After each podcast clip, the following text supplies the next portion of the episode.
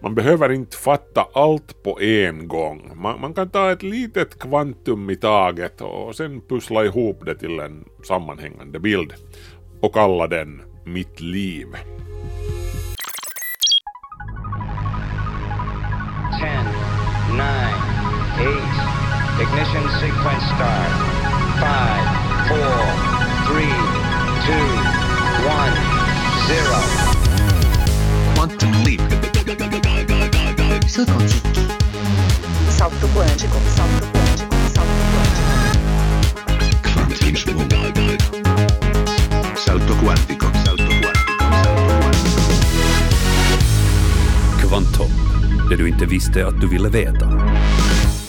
Finland ska bygga sin första egna kvantdator, framtidens superhyperdator som får alla nuvarande superdatorer att se ut som brödrostar i jämförelse. Det är väl häftigt, eller hur? Och det är det inhemska uppstartsföretaget IQM tillsammans med forskningscentralen VTT som ska bygga den. Jag ska lite senare i det här avsnittet snacka med Svenska Yles Niklas Fagerström som var och lyssnade i måndags när projektet offentliggjordes. Men innan vi går in på det ska jag försöka förklara vad en kvantdator är, vad den gör och hur den skiljer sig från en vanlig dator. Är den ens så mördande effektiv som de säger jämfört med en vanlig dator? Och vad betyder kvant i det här sammanhanget? Nå, det har ju med kvantmekanik att göra. Och, eh, eller alltså innan vi går dit, innan någon börjar sucka och säga att usch vad tråkigt och krångligt, kvanta mig hit och kvanta mig dit, det där är ingenting för vanliga dödliga hjärnor. Oroa dig inte. Grejen är att ingen egentligen förstår sig på det här. Som en av kvantmekanikens tungviktare, Richard Feynman, sa det om du tror att du förstår kvantmekaniken så förstår du inte kvantmekaniken. Vi vet bara att kvantmekaniken fungerar. Exakt hur den gör det är en helt annan femma. Så koppla av och lyft upp fötterna på bordet bara. I det här avsnittet av Kvanthopp ska vi titta närmare på kvantdatorn. Den omöjliga maskinen som skulle ha gett självaste Einstein gråa hår. Eller han hade ju redan grått hår men nå, ni vet. Markus Rosenlund heter jag, hur som helst. Välkommen med!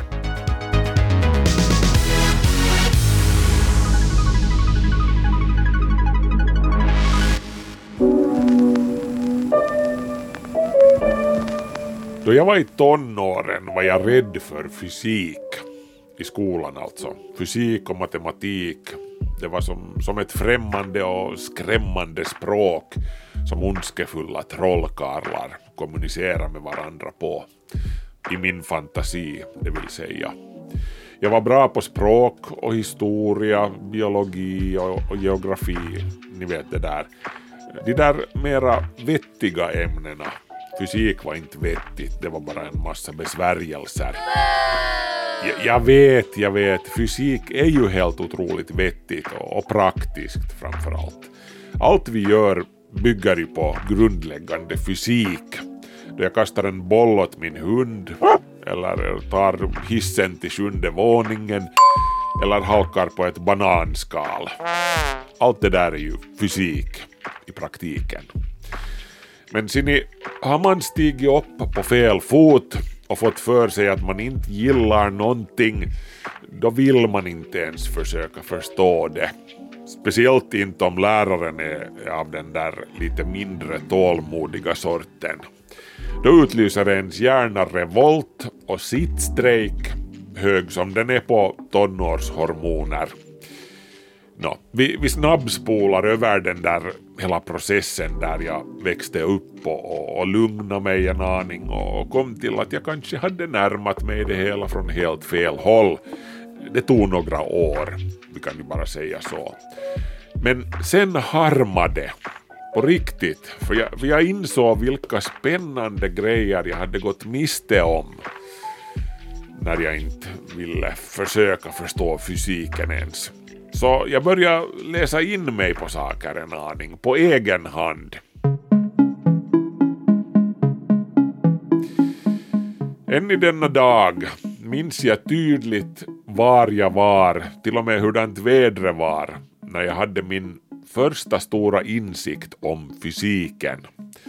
Jag var på stugan, eh, jag gick ner längs sluttningen till stranden med en bok i handen som jag läste medan jag gick.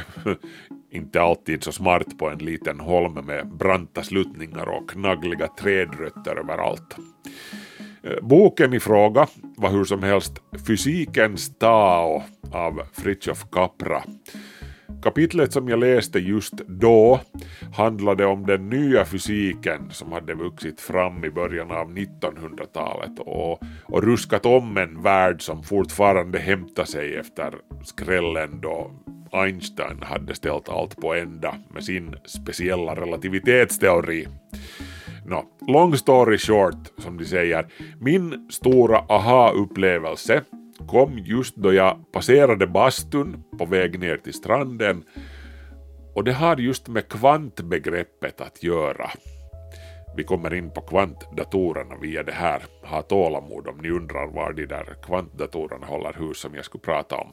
Uh, anyway, uh, jag tittade in genom bastufönstret och, och där bakom min spegelbild skymtade jag bastuugnen som just då var kall. Hur många kvällar hade jag inte suttit där och, och tittat på lågorna och på de rött glödande resterna av utbrunna vedklabbar bakom luckans glasfönster. Och, och aldrig ens en enda gång hade jag tänkt på det som Fritjof Capra skrev om i det här kapitlet här. Uh, om vad det är som får saker att lysa eller glöda när de brinner det handlar uttryckligen om kvantmekanik, fysikens Premier League, om vi säger så. Tro det eller inte, men det var just för sånt här som kvantmekaniken utvecklades ursprungligen. Inte för att ge oss supereffektiva kvantdatorer någon gång i den avlägsna framtiden, utan för att förklara varför riktigt heta saker glöder med ett rött sken.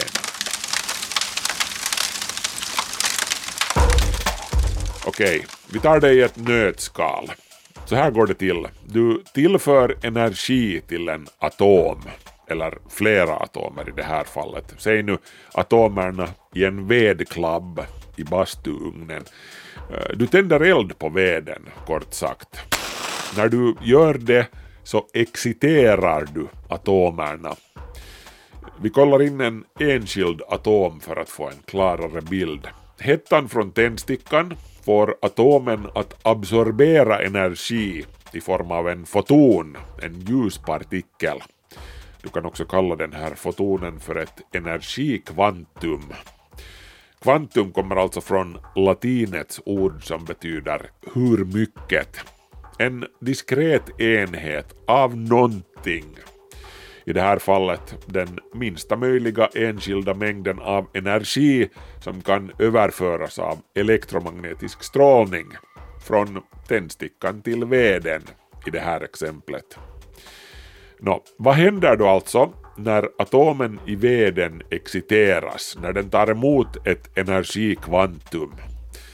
För att svara på det måste vi kolla vad en atom består av en veteatom till exempel, den enklaste av alla atomer, den består av en kärna med en proton och ett skal bestående av en elektron som surrar runt kärnan som en supersnabb fluga. När atomen exciteras, då är det elektronen som absorberar energikvantumet, alltså fotonen. Vad elektronen gör då är att den hoppar från sitt ursprungliga skal till ett skal med en högre energinivå. Det är det här som kallas ett kvanthopp. Och nu vet du varifrån svenska Yles kvanthopp fick sitt namn. Men exciterade atomer är för det mesta mycket instabila, så efter en bråkdels sekund hoppar elektronen tillbaka till sin ursprungliga energinivå, till sitt ursprungliga skal. Och när den gör det avger den ett energikvantum, med andra ord en foton, en ljuspartikel. Och det var insikten om det här som var min aha-upplevelse och mitt första bebissteg in i fysikens mystiska och fascinerande domäner.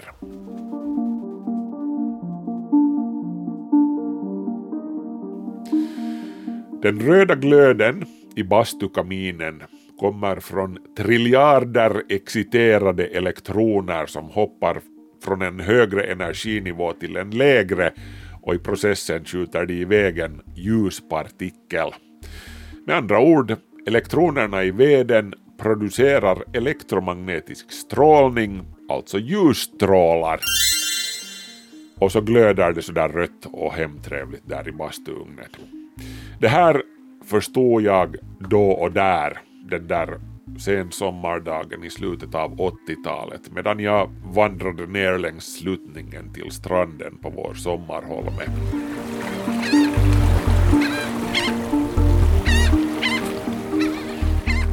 Och inte kan jag nu direkt säga att jag skulle ha blivit någon fysikguru sen dess, men åtminstone hade jag fattat en liten bit, ett kvantum av kunskap om hur vår värld fungerar på sin allra mest grundläggande nivå. Och det kändes bra.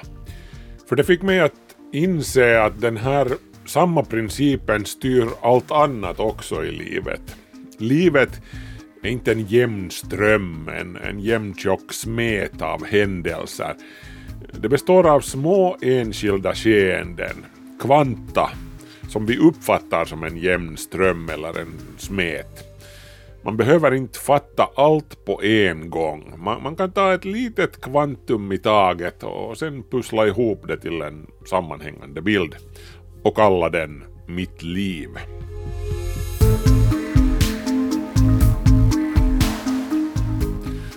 Eller kalla den en kvantdator.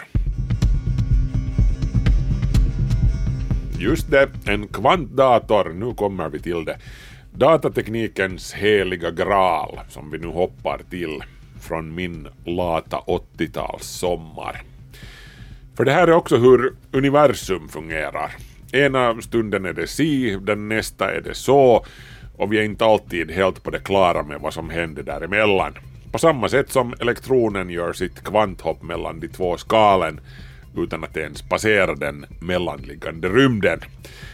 Det här är intressant förresten. Det, här, det är lite som att köra båten ut till holmen utan att passera det mellanliggande vattnet. Så funkar det på atomnivå. Och när vi nu halkar in på skärgårdsjämförelser, tittar du närmare på vattnet så kan du se att det både kan beskrivas som enskilda partiklar och en vågrörelse vågor på vattnet, du vet. Precis som elektromagnetisk strålning. En foton är både en partikel och en vågrörelse. Det här är liksom någonting väldigt centralt för kvantmekaniken. Eh, vi kan ju låtsas att min båt som jag kör ut till holmen med är en foton, en liten kvantbåt. Inte nog med att den kan hoppa från hamnen till holmen utan att passera det mellanliggande vattnet, den kan också göra saker som att passera på bägge sidor av en kobbe samtidigt. Det finns ett berömt experiment som kallas dubbelspaltsexperimentet och, och det illustrerar alltså den här besynnerliga egenskapen som en ljuspartikel har. En och samma foton kan passera genom två olika springor i ett bräde på samma gång. Ännu ett annat berömt exempel på den här sortens kvantkonstigheter är det här med Schrödingers katt i sin låda som är försedd med en giftampull som utlöses med exakt 50% sannolikhet.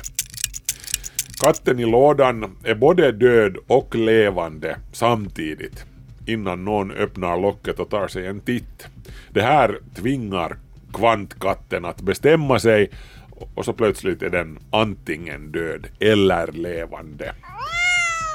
Det här tillståndet med Schrödingers katt som är både död och levande, eller min kvantbåt som passerar Lövö på både östra och västra sidan samtidigt, och partiklar som är både här och där på en och samma gång, det kallas superposition. Och det här är alltså inte bara en metafor, utan det här är saker som på riktigt händer på kvantnivå, på atomnivå. Och det är alltså den här bizarra effekten som kvantdatorer utnyttjar för att fungera.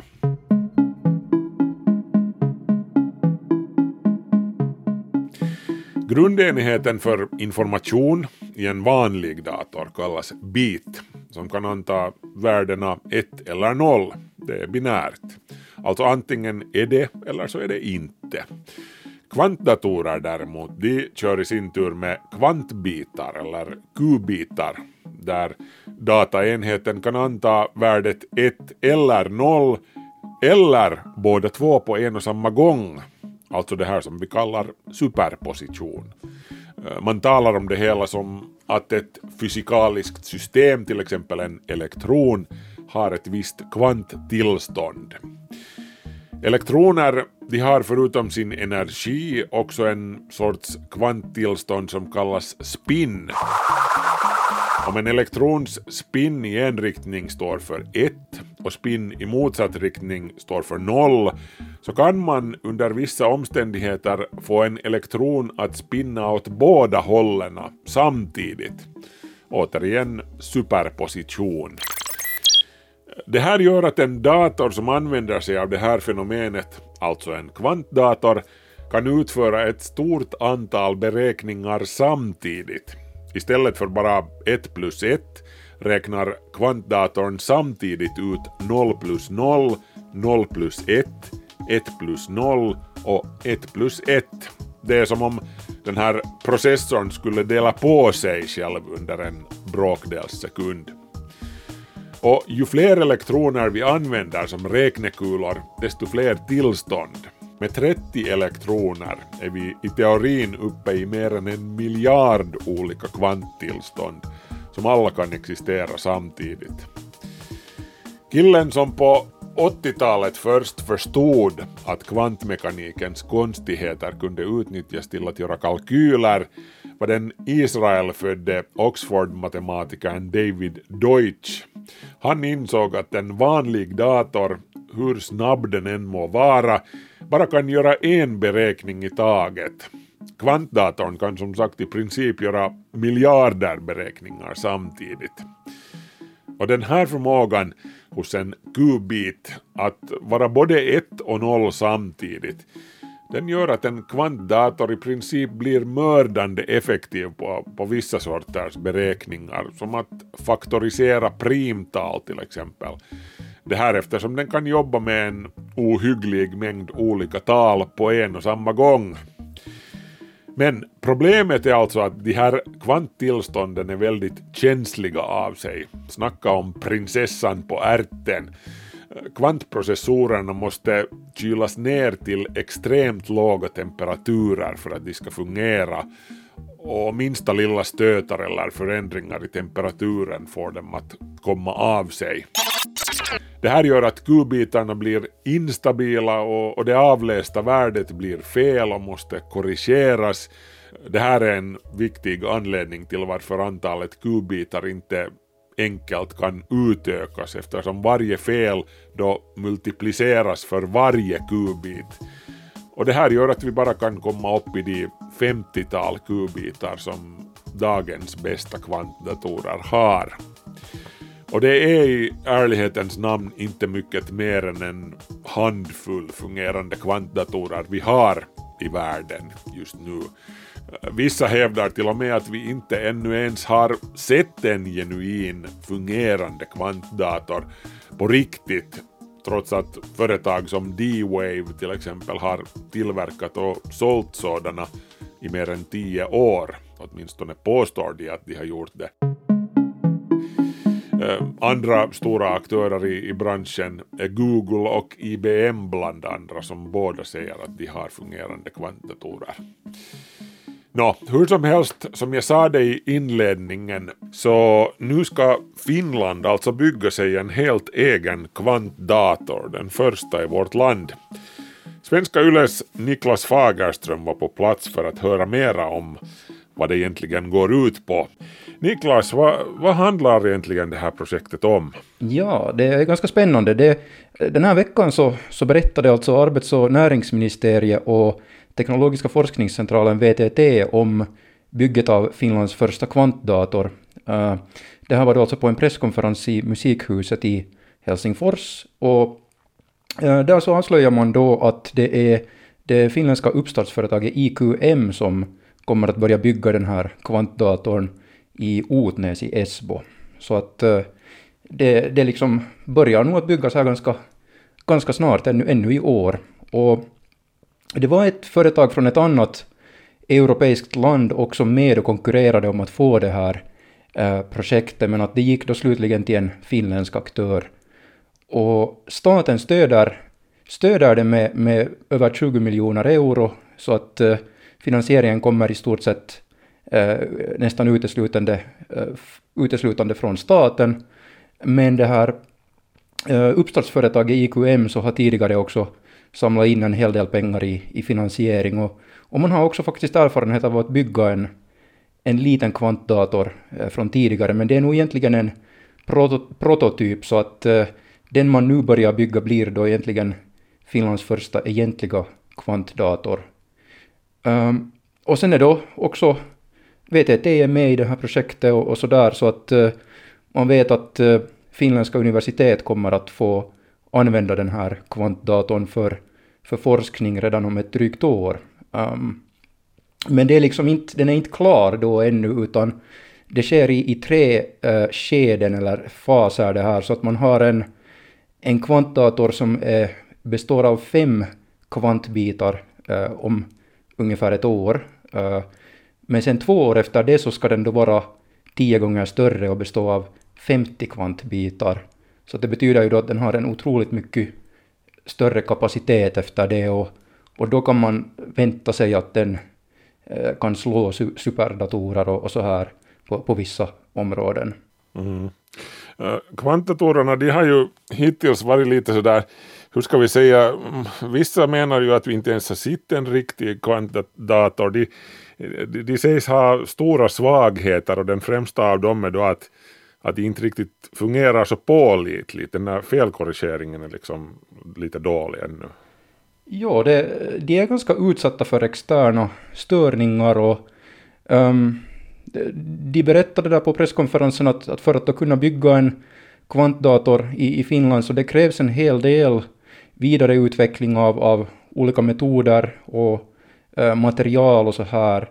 Eh, men teknologin har nog ändå globalt kommit så långt att de de flesta problem som har gjort det svårt att bygga en kvantdator eh, för kommersiellt bruk så torde nu vara lösta. Ehm, men det är ju nog också mycket som man inte ännu kan göra med en kvantdator och så, men att i, i praktiken så bedömer det här finländska företaget som ska bygga kvantdatorn datorn att de då på tre år kan bygga en, en sån och att den då kommer att fungera tillräckligt pålitligt. Och efter det så kan man, kan man liksom bygga flera också att det här är nu bara den första och de följande kvantdatorerna kommer säkert att bli mycket billigare sen. Mm. Men varför är det nu viktigt att vi, vi satsar på det här just nu då? Det handlar om att hänga med i utvecklingen. Det sa flera personer som jag talade med. Vi kan till exempel höra vad Antti Vasara på Teknologiska forskningscentralen VTT säger om det här. Tämähän on, tässä on todellinen kilpajuoksu nyt alkamassa, että, että kaikki maat on nähnyt sen, että millainen, millainen niin kuin työkalu kvanttitietokoneesta tulee sitten, kun se valmistuu. Ja kaikki haluaa oppia olla siinä eturintamassa. Det här Vasara säger alltså att det är en verklig kapplöpning som börjar. Alla länder inser att kvantdatorer kommer att vara ett viktigt verktyg i framtiden och alla vill lära sig mer om dem och vill vara med i täten. Så att eh, det, det är nog ganska viktigt att hänga med där tydligen och um, han betonar att det är att det då är, är av stor betydelse att, att Finland kan använda sig av kvantteknologi i framtiden och det bästa sättet att, att få den här kunskapen och beredskapen är att liksom bygga en egen. Man kunde ju köpa in en dator, kvantdator från utlandet men det skulle troligen bli dyrare och sen skulle man då inte få den här expertisen och, och, och kunna bygga upp eh, en helt ny bransch som, som kan få ganska stor betydelse. Och Mm. näringsminister Mikael Lintilä var också där på presskonferensen och han kommenterade för sin del att den här satsningen kommer att medföra en hel del kunskap och framtida investeringar. Det var han ganska tydlig, tydlig med. Så att eh, regeringen har höga ambitioner eh, på det här kvantområdet. Kyllä me halutaan olla maailmalla kärkijoukossa tässä kvanttiteknologiassa ja sen kehittämisessä. Ja tietysti silloin pystyy määrittelemään ehkä paremmin sitä suuntaa, mitä sillä ollaan tekemässä. Lintilä säger alltså att Finland siktar på att höra till de främsta i världen eh, i att utveckla och använda kvantteknologi. Och då kan man också vara med om att troligen bestämma i vilken riktning man utvecklar de här maskinerna, säger Lintilä. Att det är ju, han räknar då med att många nuvarande och framtida industrier i framtiden kan dra nytta av kvantdatorer. Och det, det är ju nog inte endast Finland som, som tror så här, för att eh, USA och Kina till exempel satsar redan stort på kvantdatorer. Ja. Det är ju lite som, som när internet i tiderna kom och det byggdes ut bredband så inte visste nog alla riktigt helt säkert vad vi ska använda det här till men vi måste nu vara på internet sades det då också. Men helt i, liksom konkret i praktiken, vad, vilka sorters gissningar eh, förekom det? Vad, vad, vad tror du att det här kommer att, eller att den här datorn kommer att kunna användas till? Mm. Det är en bra fråga det där. Lite så som du antydde där så, så är det så att man egentligen inte vet. Eh, och, och man kan dra paralleller till traditionella datorer och när man tog fram transistorn i mitten av 1900-talet och så här. Då visste man inte heller att den i förlängningen skulle leda till datorer i hemmen och till smartmobiler och självkörande bilar och så vidare. Um, men, men det finns nog en hel del gissningar jo, om vad kvantdatorer kan komma att användas till. Eh, det som experter jag talade med nämnde var bland annat att det kan få betydelse för att öka IT-säkerheten, för att utveckla helt nya slags material och sen också för att utveckla nya läkemedel.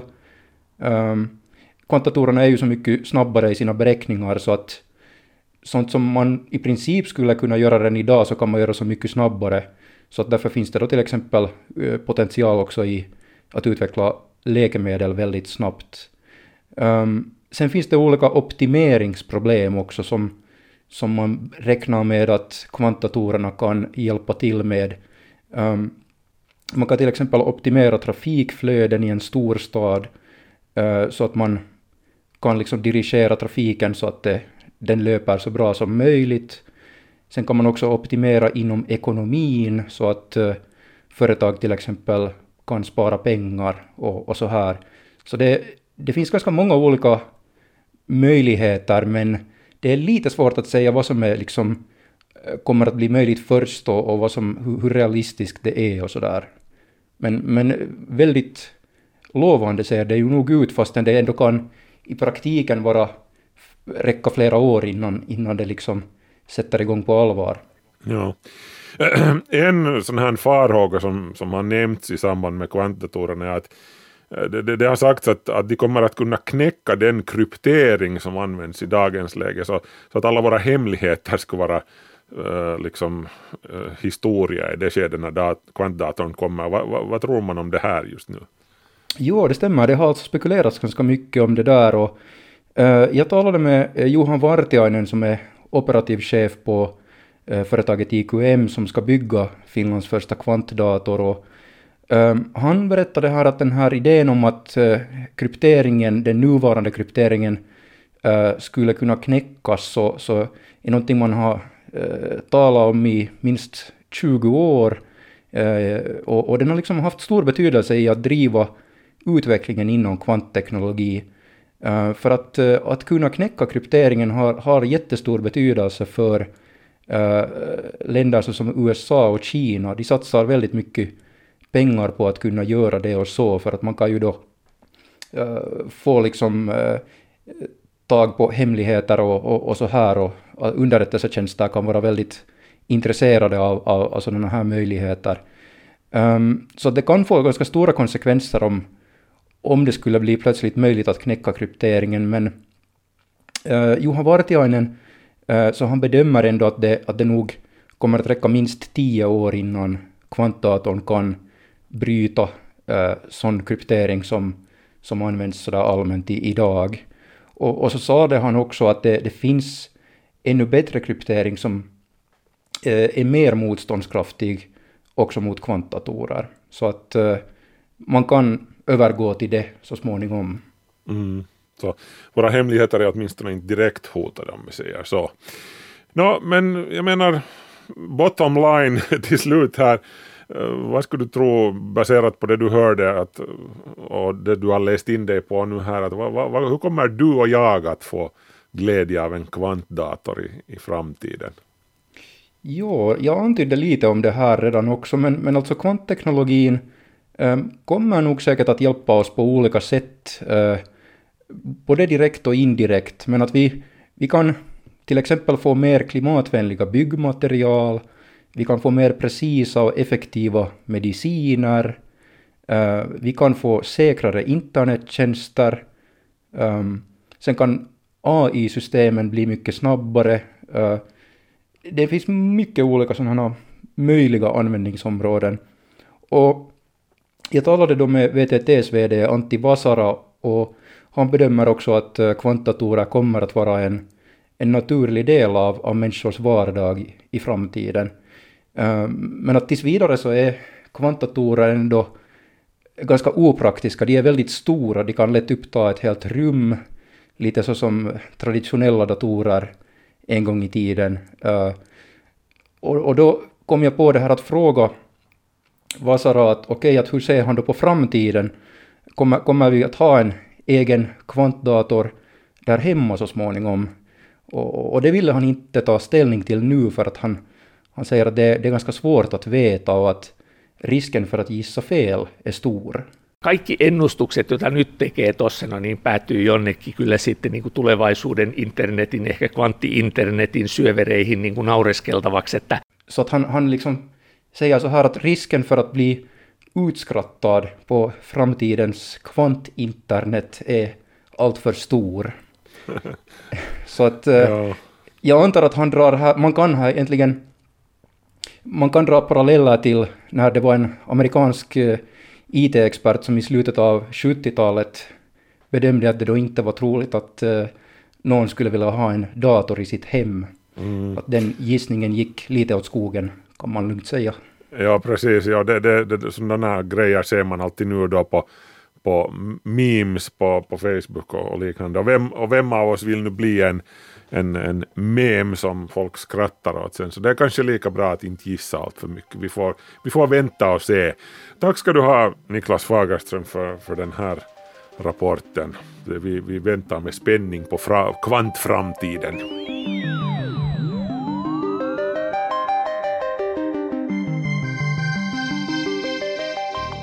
Sådär ja hörni, Kvanthopp är slut för den här veckan men varje lördag dyker det upp ett nytt avsnitt på Yle Arenan.